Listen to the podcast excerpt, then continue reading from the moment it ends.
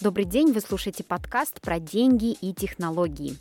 Этот подкаст поможет вам разобраться в мире финансов, инвестиций и последних технологических новинок. Эксперты нашего подкаста делятся с вами своими знаниями и аналитикой. В каждом выпуске последние новости из мира финансов и технологий.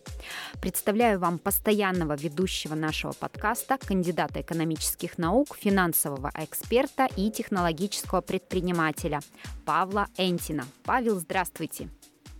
Приветствую вас, Виктория. Павел, расскажите, кто сегодня будет гостем подкаста? А, Виктория, сегодня у нас гость э, потрясающий человек, это Дима Бутерин. Масса аудитории его знает как дедушка Эфириум.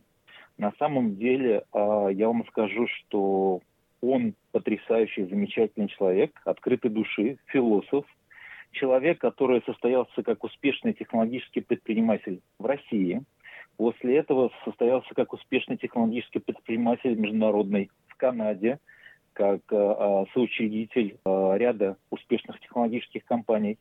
Также он э, замечательный отец, который вырастил Виталика Бутерина, выращивает двух, двух дочек, человек-философ, который занимается познанием мира, ментор, который менторствует э, людей э, и предпринимателей, вот необычайный совершенно человек. А, я думаю, с ним общаться каждый раз и мне интересно, и я думаю, очень будет нашей аудитории интересно его послушать.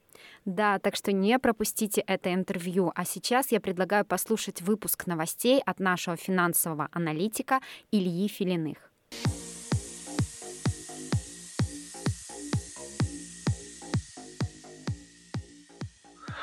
На текущей неделе наибольшее внимание инвесторов приковано к заседанию ФРС. Заседание, как обычно, будет идти два дня, но решение по ставке будет принято в среду. Рынок ожидает, что ставка останется неизменной на уровне 5,5%. Основной интригой остается вопрос, продолжит ли ФРС поднимать ставку в этом году. На данный момент рынок оценивает вероятность повышения в ноябре в 30%, а в декабре в 37%. В текущей ситуации ФРС почти не предоставляет так называемого forward guidance, а открыто говорит, что будет руководствоваться выходящими данными при принятии решений. Наиболее интересным по итогам текущего заседания будет посмотреть на обновленный dot-plot, то есть прогнозы поставки на текущие и последующие годы от каждого из а, голосующих членов а, Комитета по открытым рынкам. Тем временем доходности по американским облигациям растут, по десятилетним они превысили 4,3%, а по 20-летним находятся около 4,6%. Уже длительное время доходности дальнего конца находятся в инверсии относительно переднего, что исторически всегда означало наступление рецессии. При этом рецессия наступала не в момент появления инверсии, а когда кривая становилась а, нормальной или более плоской, и доходности переднего и дальнего конца сближались. Это может произойти либо через рост доходности дальнего конца, либо через снижение доходности переднего. При росте доходности у облигаций падает ее цена. В текущей ситуации происходит э, так называемый beer steepening, когда дальний конец дешевеет, а доходность по нему растет. В Австралии неопределенность поставки тоже остается. Минутки последнего заседания Резервного банка Австралии показывают решимость продолжать борьбу с инфляцией и продолжать поднимать ставку в случае необходимости. Ближайшие кварталы будут большим испытанием для Резервного банка под руководством нового главы госпожи Мишель Балок, которая вступила в должность 18 сентября на семилетний срок. Скорее всего, ее политика не будет сильно отличаться от действий предыдущего главы РБА Филиппа Лоя. РБА на протяжении всего периода роста ставок был гораздо осторожнее, чем ФРС. Основное отличие состоит в том, что в США почти все частные ипотечные кредиты берутся по фиксированной ставке на весь срок кредита. У нас же ситуация обратная. Ставки по большей части плавающие, и их зафиксировать можно только на относительно короткий период э, до 3-5 лет. Таким образом, большая часть людей чувствует на себе влияние роста ставок, поскольку большинство взаимодателей поднимало платежи по кредитам сразу после повышения ставок от РБА. Ситуация, по сути, не имеет хорошего для всех разрешения. Если не бороться с инфляцией, то рост стоимости жизни будет только ускоряться. А если бороться через повышение ставки, значит удорожание платежей по кредитам, а, в первую очередь по ипотеке. Спасибо, Илье. Павел, а чем вам запомнилась эта неделя? Новости о каких технологических новинках стали для вас сюрпризом? Виктория, я бы сказал, что прямо сюрпризом, наверное, не стало ни, ничто, потому что все достаточно эволюционно развивается. Продуктов на а, рынок потребительский, допустим, с искусственным интеллектом выходит гигантское количество в день, там сотни продуктов, которые очень интересные и прикольные. Wow. Для меня на этой неделе, неделе, знаете, было очень интересно. DeepMind запустил потрясающий проект, который позволяет на очень ранних стадиях а, определять генетические заболевания. Это достаточно такой революционный продукт. Вот он прямо меня восхитил. И еще на этой неделе я э, с большим ожиданием услышал, что в октябре состоится релиз третьего DALI от OpenAI. Я все давно ждал, когда же OpenAI нанесет удар Midjourney. Посмотрим, что это да, будет за DALI. Я надеюсь, что от OpenAI всегда ожидания очень высокие. И еще на этой неделе, она не технологическая новинка, но она будет интересна те, кто любит мир технологий и мир предпринимательства, вообще интересуется все, всем, что происходит вокруг. Вальтер Айсексон выпустил на этой неделе, я думаю, многие уже купили, я сам читаю прямо с э, большим интересом уже на середине. Это биография Илона Маска от Вальтера Айзексона. Потрясающая вещь, очень рекомендую. Я еще пока не читала, но собираюсь. Очень удивлена тем количеством статей, которые вы читаете ежедневно, потому что я подписана на ваш телеграм-канал, и там столько обновлений от вас приходит. Как вам удается читать столько информации в день? А, Виктория, ну вот телеграм-канал, он был мною сделан для фаундеров технологических компаний, и как видите, там их много. Это русскоязычные фаундеры из различных стран мира, и мы постоянно каждый день друг с другом делимся информацией, что нового, что интересного появилось. И также это большое количество конференций. Я вот только что вчера вернулся из Мельбурна с потрясающего а, конгресса а, Gen 2023. Это 4 тысячи предпринимателей, в основном э, технологии, причем не просто технологии, а диптех, собрались из 200 стран. И там было столько новых вещей, о которых я не знал. Особенно было интересно, это биотех, медицина с использованием искусственного интеллекта. Потрясающие вещи, многие проекты еще в стелк-режиме. И вот как бы постоянно общаясь с, с людьми в мире инвестиций э, в технологии, как бы постоянно узнаешь что-то новое. От себя добавлю, что меня за последнее время впечатлила работа нейросети HeyGen, которая распознает речь в видео и переводит ее на другие языки, при этом повторяя голос и даже движение губ человека. Павел, вы уже поиграли с ней? Вы знаете, я только как бы я э, переразмещал статью о них, я посмотрел демку, я почитал статью о том, как работает сетка.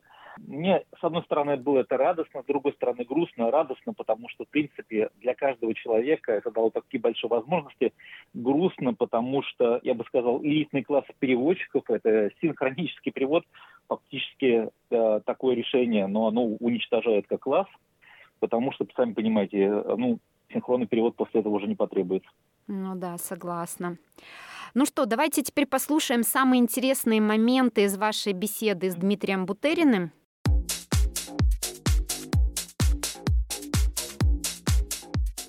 Дим, сразу же первый же вопрос. Скажи, пожалуйста, какая самая лучшая инвестиция в твоей жизни? Такой непростой вопрос, потому что сразу, знаешь, хочется пофилософствовать со многих разных точек зрения, да. Можно сказать, что инвестиция в меня самого, да, там всю жизнь занимался personal development. Хотя это тоже такой непростой вопрос, как бы занять personal development – это наша борьба со внутренними демонами, которая никогда не заканчивается – до тех пор, пока не становится понятно, что это вообще никакие не демоны, вот, а просто какие-то части нас. Но а чему-то учиться, что-то делать там и так далее, ну, это можно постоянно делать, но не из энергии, что что-то сломано, давайте это улучшать, а из энергии просто чистого детского любопытства, да. Вот ребенок играет в песочнице там, ну или вообще там играет на улице, он же играет не для того, чтобы там что-то достичь, что-то сделать лучше, вот ему просто по приколу, да с моей точки зрения, вот это вот, когда у нас получается вот делать то, что мы делаем, вот исходя из этого, не исходя из того, что, блин, сейчас вот мы там достигнем мега достижений, или из того, что мы там сейчас подчиним, и все будет так хорошо в нас или в мире, да. Вот это один ответ, да. Второй ответ э, – дети мои, как бы, да.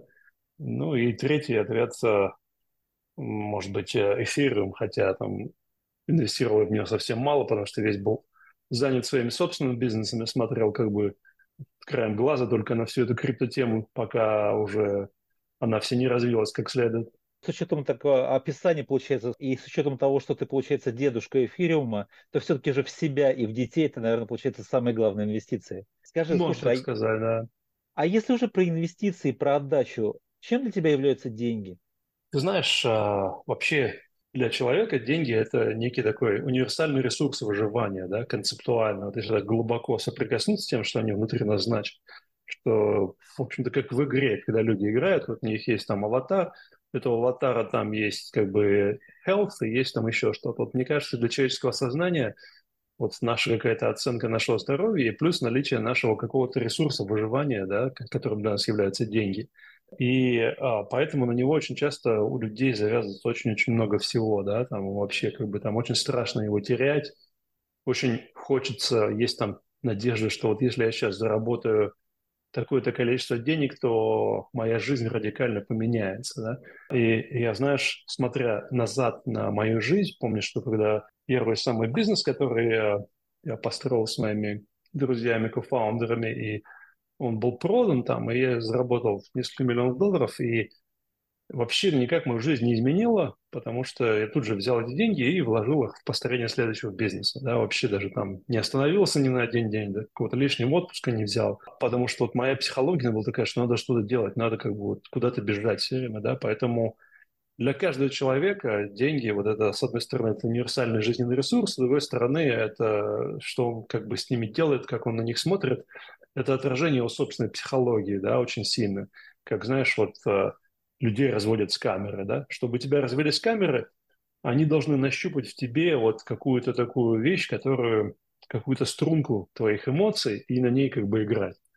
Да, поэтому каждый раз, когда нас вот на, на что-то там заскамят, они играют на страхах. Там, срочно заплатите, там, вам там от э, правительственных каких-то налоговых служб что такое. Или там срочно сделайте вот это, тут бесплатные деньги, или сейчас вы заработаете миллион, да, вот, вот поэтому наше взаимодействие с деньгами – это, прежде всего, конечно, это наше взаимодействие с самими собой, с нашими собственными эмоциями. И смотри, по твоему описанию, твоя идеология, можно сказать, ты гуманист. С учетом того, что ты гуманист, и с учетом того, что ты представитель технологического сектора, 2023 год. Что для тебя является самой прорывной технологией или каким-то научным открытием, которое ты считаешь определит нашу жизнь надолго вперед? Ну, на данный момент, в 2023 году, для меня это очевидно, вот прорыв в развитии э, систем искусственного интеллекта. Потому что очевидно, что этот путь, по которому они шли долго-долго, много десятилетий, я его с интересом наблюдал, читал разного рода литературу, смотрел на их достижения, да, но вот мы, наконец, нащупали способ создания универсальных систем искусственного интеллекта, да, и раньше там были системы там, для распознавания речи, там, для обработки а, изображений и т.д. и т.п. А сейчас бах, и мы нащупали универсальную технологию, которая в очень короткое время смогла решать вот эти все конкретные задачи а, лучше, а, чем специализированные системы, которые, над которыми работали люди многие десятилетия. Да? И теперь вот эти вот универсальные назовем их там, думающие системы, они неизбежно будут встраиваться во все аспекты технологии и во все аспекты нашей жизни. И вопрос такой, в массах есть восприятие того, что блокчейн и крипта – это едино. В основном, когда говоришь среднестатистическому человеку слово блокчейн, они думают сразу же крипто. Скажи, пожалуйста, это одно и то же или все-таки же это вещи разные? Ну, для меня, конечно, это разные вещи, да, то есть э, блокчейн – это более общая концепция. Да? Крипто – это использование блокчейна для денег. А блокчейн может использоваться для много-много чего, да, и там одна концепция, одна метафора, которая описывает блокчейн, это ну, универсальная такая система нотаризации всего, да, нотаризации самого разных происходящих вещей, то есть подтверждение, что это действительно имело место быть. И это самые разные аспекты нашего взаимодействия с миром, владение какими-то объектами, совершение каких-то действий и т.д. и т.п., а не только деньги. Окей, слушай, а, согласен практически во всем. Скажи, блокчейн, и вот только что сказал по поводу искусственного интеллекта, ты видишь слияние технологий блокчейна и искусственного интеллекта, и даже не слияние, конечно, а объединение них с точки зрения каких-то задач?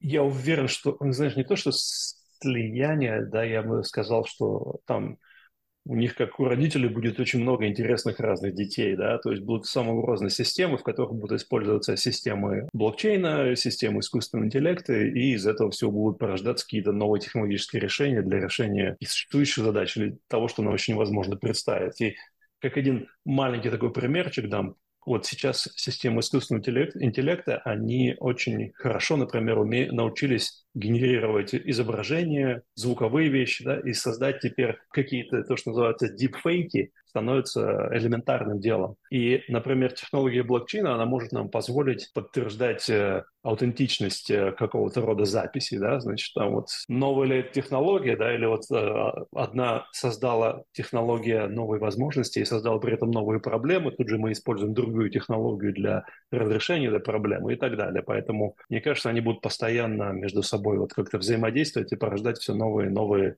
интересные решения для нашей жизни. Дим, ты очень много себя посвящаешь воспитанию детей, детям. И ты сказал, что это самая лучшая инвестиция в жизни. Как бы одна из самых лучших, ну как бы.